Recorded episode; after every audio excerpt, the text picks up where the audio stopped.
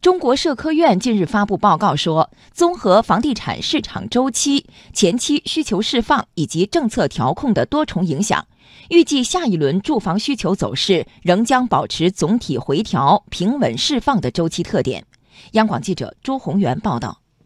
中国社会科学院财经战略研究院、中国社会科学院城市与竞争力研究中心发布的《中国住房发展报告》称，由于各地调控政策的持续性。部分开发商因为资金链压力，不排除推出一系列的降价、促销、优惠的可能性。持续观望的刚性需求与改善性需求群体有望实现需求的梯度平稳释放。对此，中国社科院财经战略研究院研究员倪鹏飞表示，本轮周期内限购、限售、限贷政策进一步扩容扩围，从市场表现看，一定程度上有效抑制了部分投资投机性需求。但市场观望情绪依然十分浓厚，要持续的保持调控定力，逐步的调整市场预期，回归正常轨道。经过过去一年的呃从严调控，加上市场整个宏观经济环境的变化，那么使得预期啊发生了一定的变化。这个更多的人呢开始观望。